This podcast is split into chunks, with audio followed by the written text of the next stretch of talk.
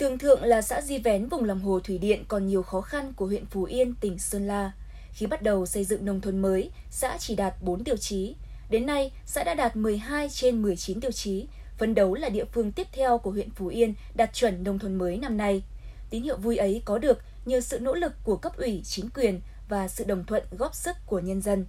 Ông Đinh Văn Hoàn, Chủ tịch Ủy ban nhân dân xã Tường Thượng, huyện Phú Yên, tỉnh Sơn La cho biết: sự vào cuộc của lãnh đạo Đảng ủy, Ủy ban nhân dân xã và sự hưởng ứng tích cực của bà con nhân dân trong xã tham gia xây dựng thôn mới của địa phương, khơi dậy tinh thần tự giác cho nhân dân như là hiến đất làm đồng và đặc biệt là công tác xã hội hóa để xây dựng các cơ sở thiết yếu trong chương trình xây dựng nông thôn mới này. Giao thông là một trong những tiêu chí thể hiện rõ nét phương châm nhà nước và nhân dân cùng làm. Qua rà soát, xã Tường Thượng cần phải cứng hóa trên 13 km đường giao thông nông thôn và 15,5 km đường nội đồng. Các bản trong xã đã lên kế hoạch vận động nhân dân đóng góp kinh phí, hiến đất, tham gia làm đường khi có nguồn hỗ trợ xi măng. Ông Đinh Văn Tuấn, bí thư chi bộ, trưởng bản Đồng La, xã Tường Thượng, huyện Phú Yên cho hay: Bản cũng được nhà nước hỗ trợ đầu tư cấp 33 tấn xi măng để cho bà con thực hiện bê tông các tuyến đường giao thông nông thôn.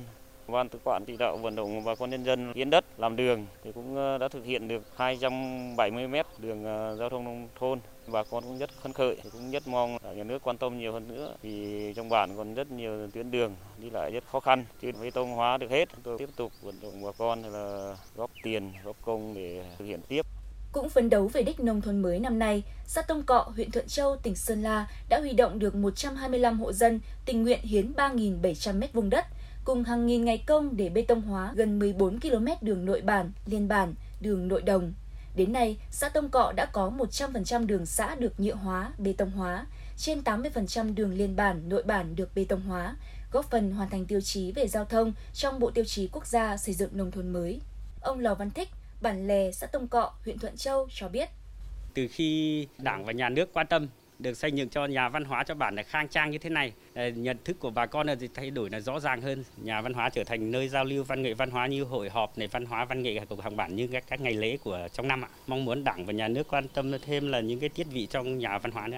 Không chỉ đường giao thông mà nhiều công trình hạ tầng khác cũng được người dân chung tay đóng góp.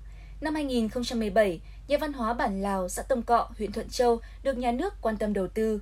Khi ấy, dù đời sống còn nhiều khó khăn, nhưng nhân dân trong bản vẫn tự nguyện đóng góp gần 100 triệu đồng và hàng trăm ngày công để xây dựng công trình. Ông Lò Văn Hạc, trưởng bản Lào, xã Tông Cọ nói: Được Đảng quan tâm thì gia đình tôi góp đất, các hộ được góp đất, bà con đi làm ruộng, đi cắt cỏ, đi lại rất thuận tiện, bớt khó khăn hơn những năm trước. Những công trình, con đường mới đã tăng kết nối giữa bản với xã với huyện, với tỉnh. Và hơn cả là gắn kết bà con nơi vùng sâu, vùng xa, vùng đặc biệt khó khăn với hy vọng về cuộc sống mới đổi thay và khởi sắc. Sự hỗ trợ kịp thời của nhà nước và sự đoàn kết, đồng lòng của nhân dân sẽ là nguồn lực giúp các địa phương ở Sơn La hoàn thiện nhiều tiêu chí khác, tiến những bước vững chắc về đích nông thôn mới.